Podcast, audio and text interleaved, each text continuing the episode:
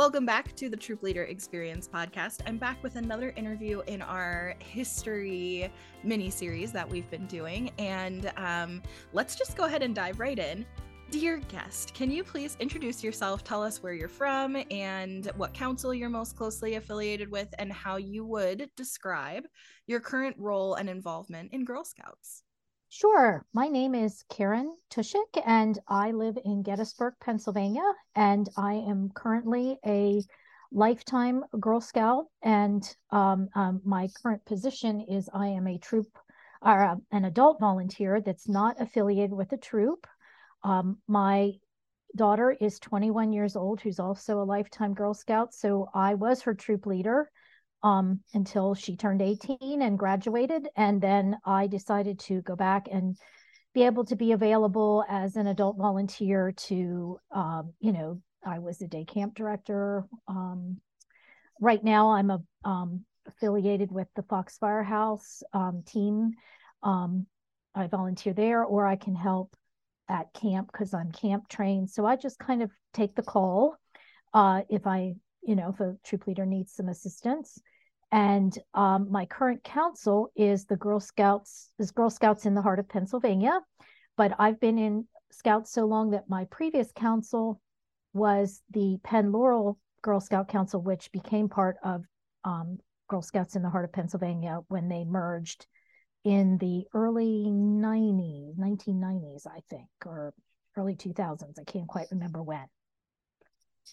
I think it must be in the 2000s because for those who have been listening to this podcast for a long time, you might remember that I actually grew up in Gettysburg or just outside of Gettysburg. So um, I actually grew up in the Penn Laurel Council, and I don't think it changed names while I was still involved. So I'm pretty sure it was not in the 90s, but I could be wrong because you know what? Our memory is kind of funny that way. so let's start with the Foxfire House because you mentioned that, but a lot of people listening might not know what that is. So can you share a little bit about what is that and what do you do involved with that? Yes. So um, some people might know that uh, Gettysburg, one of the famous reasons that Gettysburg is on the map is because of the battle, the Civil War Battle of Gettysburg. And at least three, four times a year now, we, our little town is inundated with reenactors, Civil War reenactors who come to town and um, dress in Civil War period garb and participate in various history, living history, um, and educational type events. And what the Foxfire House is, is that when the council was Penn Laurel uh, at our resident camp, uh, Camp Furnace Hills, they, uh, the council purchased a tenant house, which was um, on camp property and was kind of abandoned. So they purchased it because it looked like it might have historical value. And sure enough, the council then undertook a 20 plus year historical dating and history project where um, work parties of both um, male and female scouts came and actually did archaeological digs and really retraced the history of the house. So, from what those initial volunteers started in 1974, the house was found to be built around the time of the late 1700s, so like 1799 um, into somewhere between past the Revolutionary War and before 1810. Um, it was a tenant house. It was owned by Robert Coleman, who's a famous uh, Pennsylvania early millionaire who made his money in the iron ore trade and and um, works that sprung out of Lancaster County, the Cornwall furnace, Furnace Hills.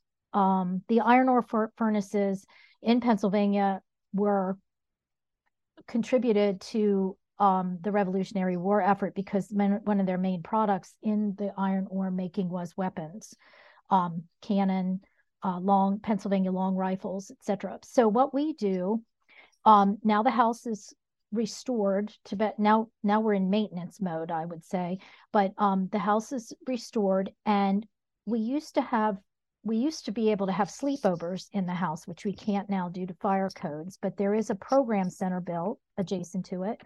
So we offer programming um, to all levels of scouts, daisies through ambassadors, and it's developmentally appropriate programming. So like the daisies, um, the daisy programming might be working in the garden and doing one of the daisy petals about um, gardening and bees and insects and pollinators and um, you know uh, learning how to grow food you know the basic learning how to grow food versus the one i just spent the morning there this past saturday with a cadette ambassador cadette senior ambassador group and we actually started and did a whole morning of cooking in the 10 plate stove and the squirrel tail oven.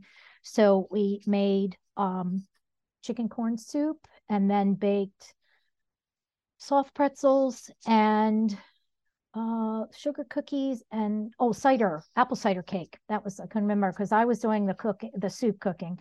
So um it was a rotation and then it took all morning because we were basically teaching them how to cook under one of those um old methods. And the squirrel tail oven is kind of like um, uh, the modern equivalent of what you would see like a an Italian pizza oven, but you have to fire, you have to you have to fill it with wood all the way to the back and let it heat up, let the bricks heat up for almost two hours, and then you remove the fire and um, load the oven, and then it bakes um, with the stored heat of the bricks for like an hour. So we had a lot of it's a lot of um, teaching about the conditions and understanding the hardships of the day and the time period because you know if your food got burnt you just kind of scraped off the burn part and ate it anyway because you just spent all morning baking that loaf of bread um, under those conditions so we um, there's a team of foxfire house volunteers. We meet twice a year to plan the events and then um, we kind of meet. When we come to those meetings we spend time with our calendars and say well let's you know we're going to offer this this this and this events and um, who can who can come and help facilitate. And we have a fantastic group of adult volunteers and some um, older girl volunteers who can give tours and like i said help in the garden we have a we're trying to revive our historical garden um, kitchen garden that's in front of the house. And I say revive because if anybody gardens, it's it's it's a really it's a yearly struggle to try to keep weeds and and things out of the garden and actually get what you want to grow to grow. Um, so we spend a lot of time weeding um, and and um, you know repairing damage from to plants from bugs and that kind of thing. But um, usually the troops come for the day or they camp there for the weekend and then they ask for um, you know a half day or a two hour program and um, we did lizzie at foxfire house uh, uh yesterday or saturday afternoon for the brownies and we talked a lot about the dress of the period um, you know what the girl what a eight eight or nine year old girl on a pennsylvania dutch tenant house farm would would look would be wearing, um, what kind of toys she would play with, um, what kind of games they would play if they had time to play games, and then what their um, oh they would ro- and we rolled soft pretzels. That's what with Play-Doh. Not that they could eat them, but you know practice rolling dough and how you would be helping your mother with chores.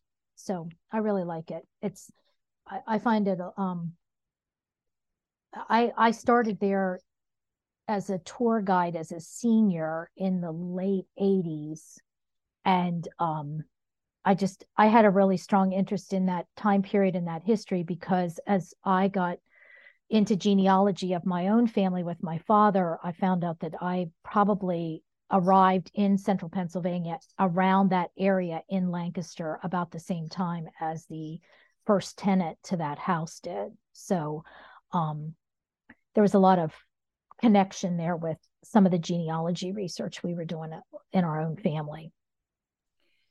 when you say when you were a senior, were you a senior in high school or a senior Girl Scout? I mean, a senior Girl Scout. Yeah, a, yeah, a senior. I was a senior Girl Scout, but a senior in high school. So. so you were a Girl Scout growing up. What's one of your favorite memories from your growing up in Girl Scouts?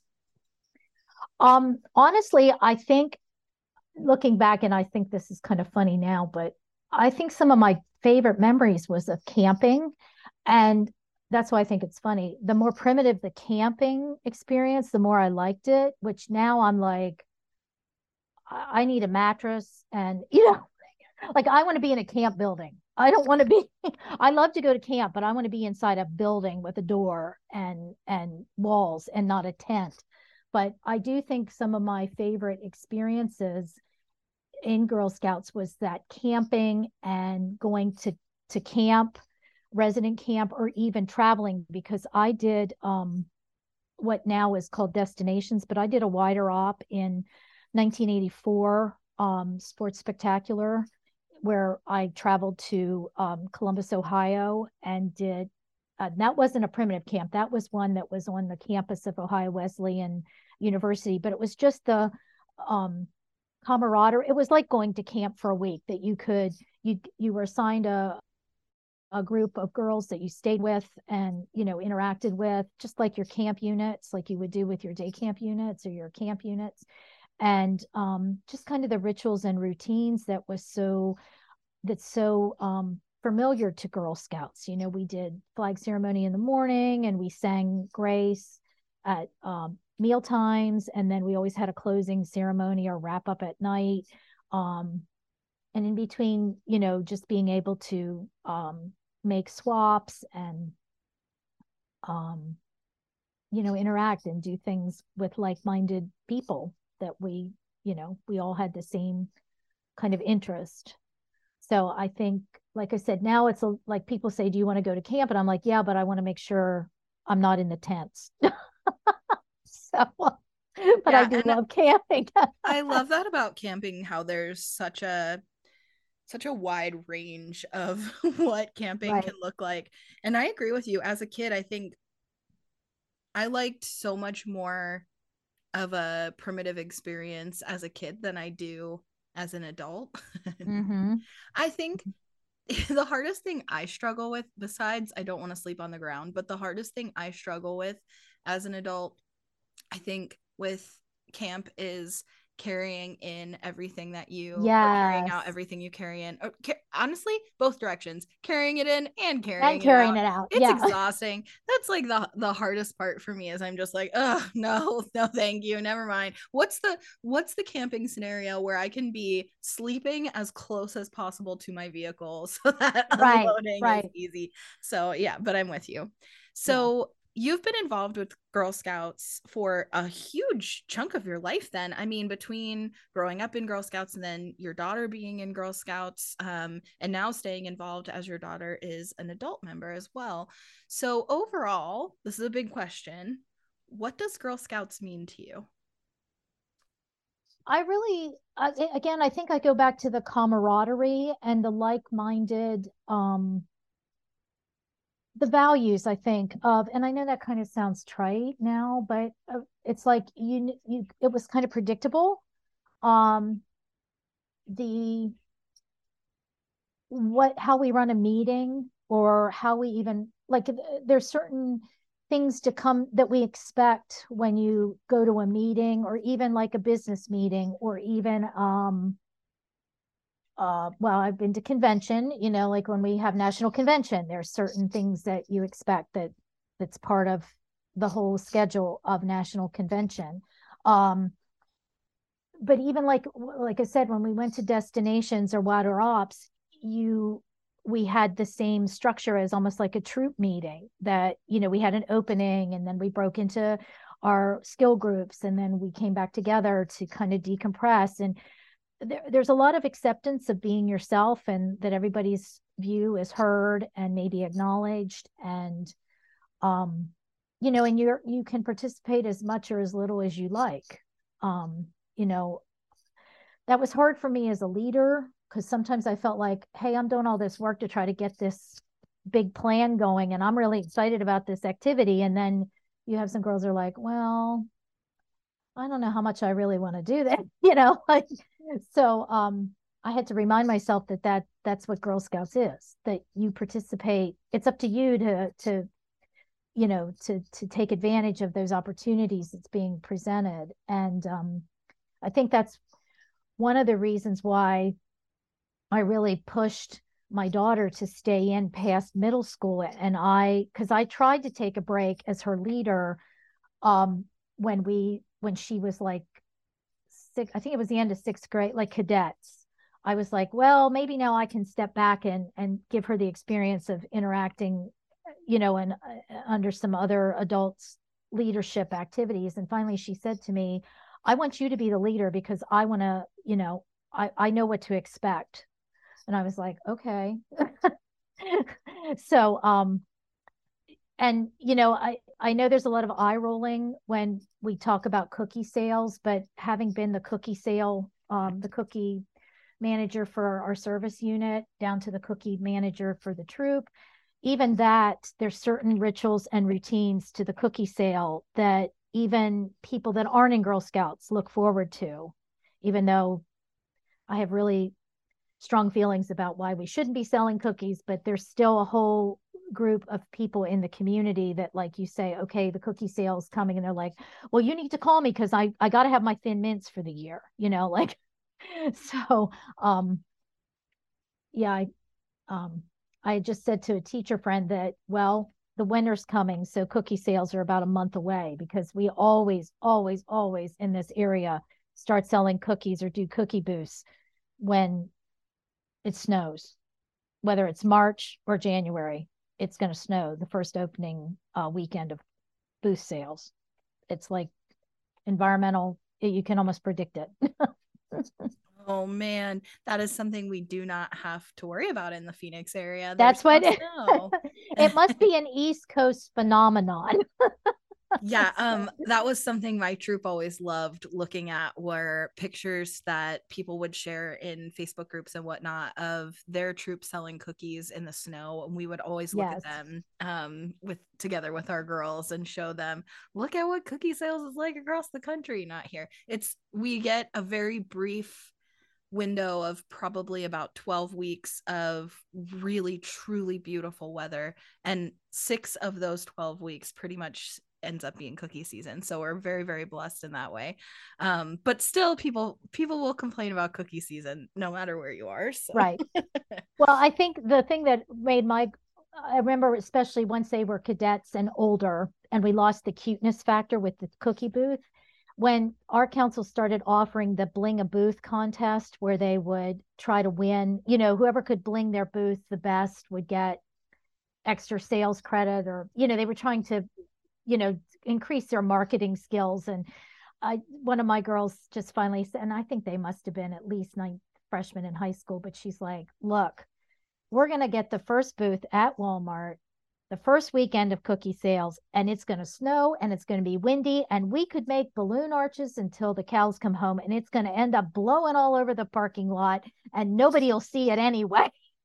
So i was like yeah well she's right you know it's really hard to count change when your you know fingers are frozen from wearing three layers of gloves um you know because you're outside and not allowed in the annie you know in the interior there to to sell uh, cookies so there's oh always my gosh that, i mean and that's kind of a shared girl scout experience too yes. just tell us your worst cookie booth story you know because yes. we all got one or yes. share us the worst cookie drop story of like you know how many boxes got smashed on the ground from being thrown off the truck and you know so we all we all have them it's that's that's a shared experience too. It is and i think that is um running a large scale business is going to have those stories as well. So um you know girl scouts loves to compare oh yeah. uh, the cookie program to running a business and i think that's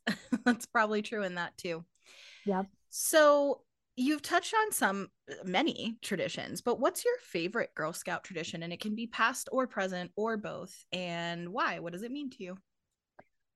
Uh, the one i would like to see come back and i say come back because i think it's being lost it's not being passed to the new leadership the up and coming leadership like it was a part of the older generation that's slowly retiring or not physically able to go to camp anymore is the idea of the shared campfire and that you taking the ashes some of the ashes with you as you go.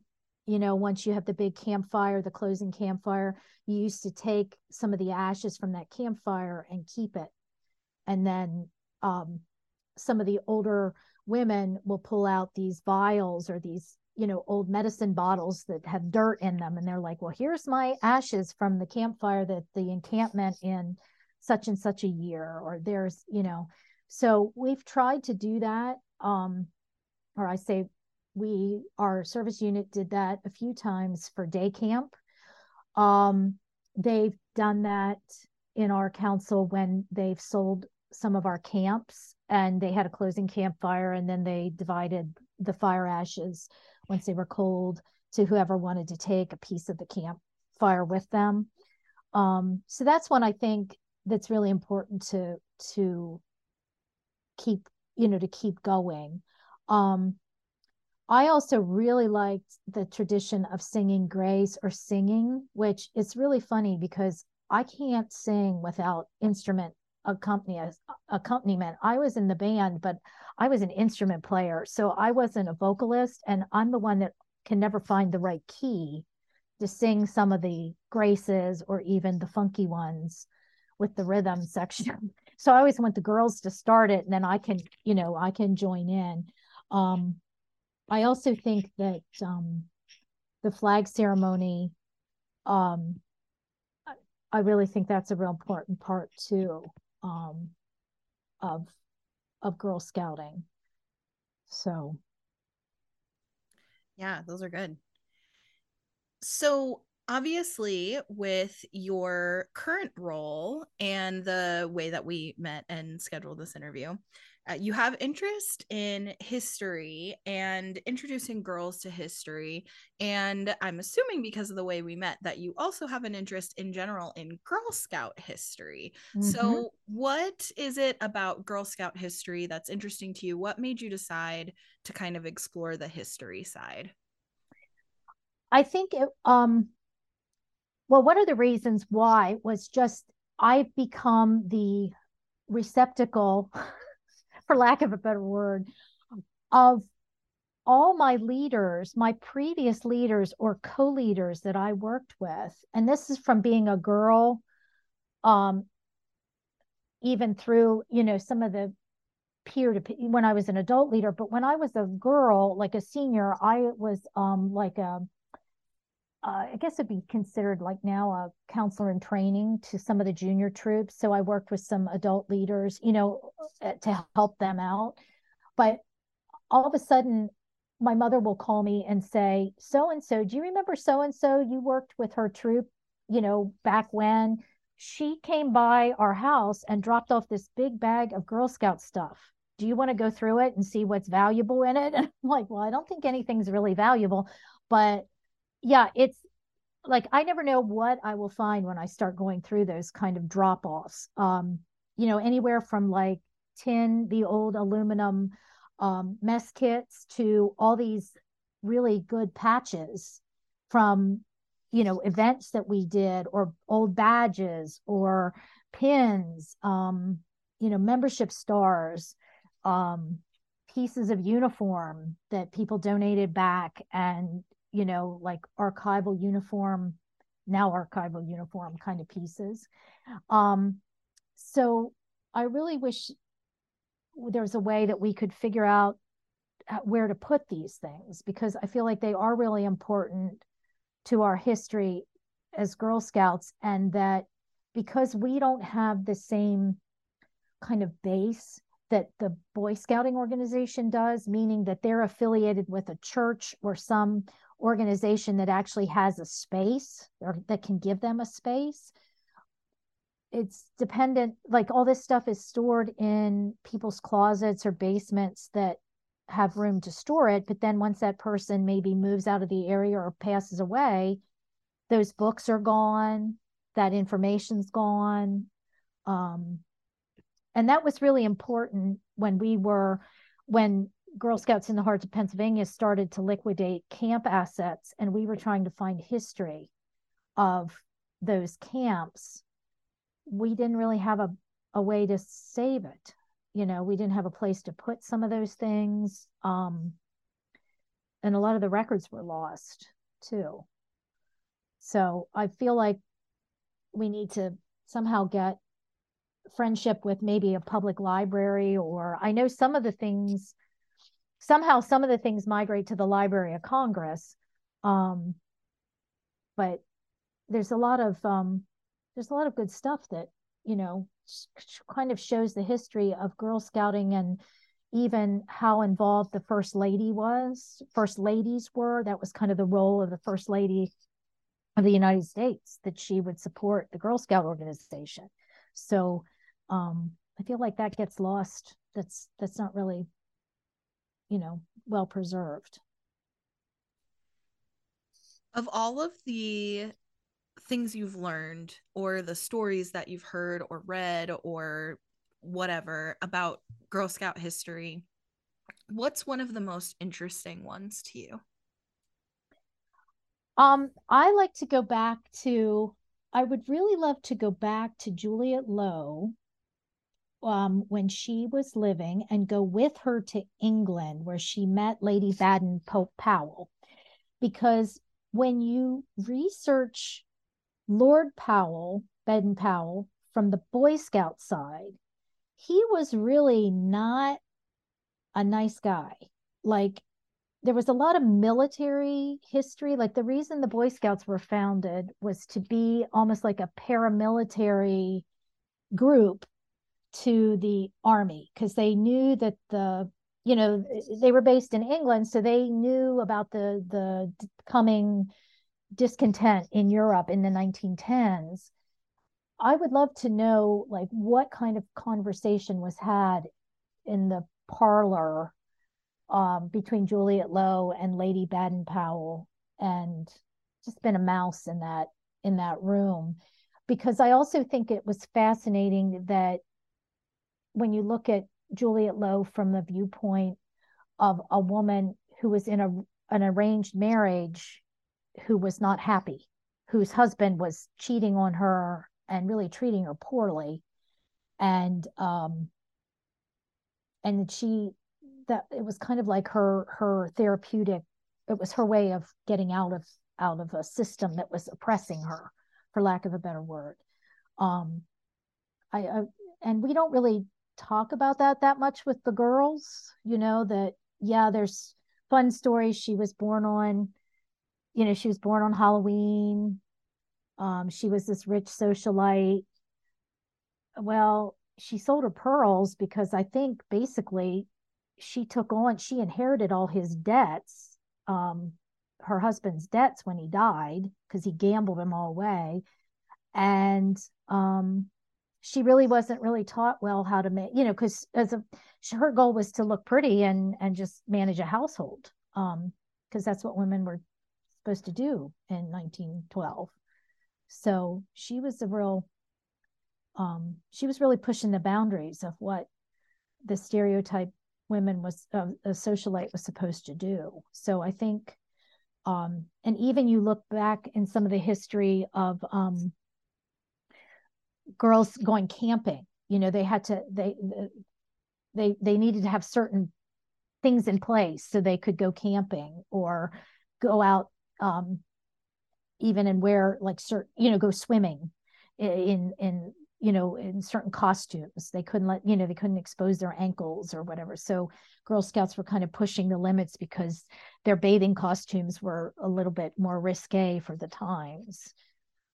Why do you think this is important. Why do you think it's important to preserve Girl Scout history for us as members to know about Girl Scout history? Why should girls and current volunteers care about the history of the organization? I think it's really important because the whole organization was built on a volunteer model. Like it runs on a volunteer model. Um, that, yeah, there's council and councils there to support us. But when it comes to the day-to-day operations of a troop or an event or a service unit, it's really all run by volunteers. And the big reason that I think that nobody really wants to discuss about why we're some of our councils or some of our service units are really suffering for lack of, of you know the demand for girls needing troops but the reason they can't find a troop is because there's not enough of adult volunteers is because most of the adult volunteers are women who have huge childcare or family responsibilities at home but then they're also working now. Whereas before you know women didn't have to work as much as they do now or the expectation wasn't there um, especially if you were of a certain economic group but I think that's what's really hard. It kind of it's disheartening when you go and you hear that we need more volunteers, we need more volunteers. Well, you're you're putting the burden back on the same group of of women who are doing you know they have a lot of balls in the air anyway they're juggling a lot of responsibilities and probably working full time and we need to look at come up with a new way you know this Juliette Low created the scouting organization out of a very creative uh, time, or you know, used her her wits and and and created the organization when it was not appropriate for women to be doing things out of the house, you know, and and breaking those stereotypes. So I think maybe looking at new ways to structure our organization might help us meet the needs of a very diverse population of girls that really could benefit or need the support and the programming that Girl Scouts offer. Yeah. What is something you would like to learn more about in Girl Scout history? I'm really enjoying Anne Robertson's book about um, rescuing Rockwood because I actually went to Rockwood National Girl Scout Camp right before it was closed and sold.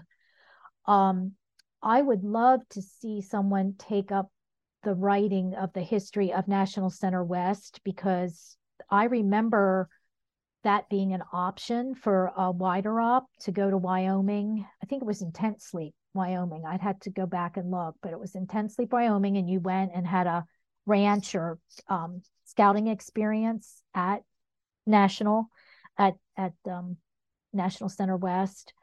I also think it would it'd be really good if we could somehow figure out, especially with access to the internet now and Facebook groups, to try to chronolog or document the history of um, some of the destinations or roundups um, that happened like in the 40s and 50s before that generation passes on.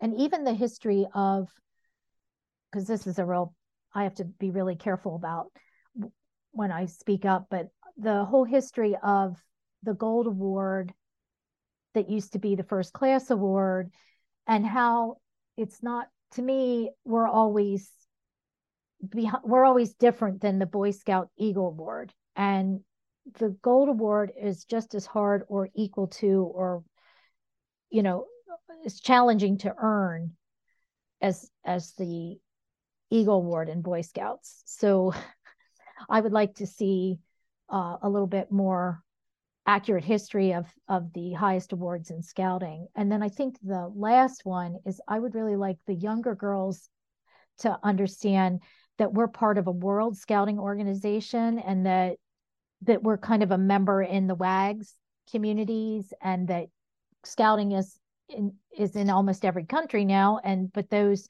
scouting ranks might look a little different um because I we haven't been doing a lot of and again i'm not a troop leader anymore but just how how we can get that how we how that being a sister to every girl scout part of the girl scout law really impacts whether you're outside you know you can you can make a difference outside of your hometown. You can look more internationally and and and pa- partner with other girl scouts you know in canada or in europe or in africa you know to address a common concern. What's something that you wish more people knew about Girl Scouts and Girl Scout history? Probably that, I guess, as a looking at it from an adult volunteer standpoint, the structure of how a council and a service unit work and then how national works there was always i always felt like i was explaining that when you pay your dues your annual dues that goes to national. But then we also have to have troop dues to collect or earn money to do some of the fun things that we want to do. But then you know there's other opportunities and programs and activities that you can do as a certain you know you can join service units and and kind of how that that web of support from the troop all the way up through council even international kind of works and how that really supports kind of programming developmental programming across age groups and allows for more of that intergenerational opportunities you know where the older girls can mentor younger girls or um you know because you can get girls from different parts of even Pennsylvania to um, come to a camp and and and you know mentor like brownies and do the programming for brownies and like a counselor and training kind of model. What's a project or initiative that you're working on right now, or you have coming up soon, or you've recently worked on? I know you were sharing about a recent program that you did, but is there another project or initiative that you're working on right now? Um, right now, I am a member of the destination, our council's destinations committee that we're, um, and I should have written down the title. I should know this, but um, we're offering a destinations um, opportunity for older girls this summer um, through GSHPA. And we're planning a week long um, event. Oh, it's her story H E R S T O R Y. And we're trying to cover the years from 17, the late 1700s, so 1799, all the way up to 1901, and really focus on women in history in this area of Pennsylvania. Prominent women who, you know, really supported or were groundbreaking pioneers in some area of um, philanthropy or social, you know, like social work or education because of all the historical kind of sites that that are nearby. Um, so right now we're in the middle of planning that destinations um, event for those girls. It should be, I think it went live on the destinations website about a month ago in terms of the registration being open. So we were looking at such women as um, Grandma Gatewood and some of the women who hiked the Appalachian Trail because of the Appalachian Trail running through Pennsylvania. Um, we wanted to look, take a deeper dive into some of the women in Gettysburg during the battle. So Elizabeth Thorn was one lady that was mentioned, as well as Mamie Eisenhower because of the Eisenhower Farm in Gettysburg. And then um, obviously the women who lived at who lived as tenant farmers at Foxfire House. I'm missing somebody. Catherine Hershey, because she's uh, would be our 1910 um, person. So kind of like overlaying it on kind of like the American Girl doll books, for to give a better visual, you know, the different historical time periods, and but trying to find somebody related to Girl Scouts and um, how they supported moving girls and women forward in that time period. A really cool, it's a really cool project. That's going to be a really neat trip. Mm-hmm. If people who are listening want to learn more about Girl Scout history or the Girl Scout organization, what's a good resource they should check out?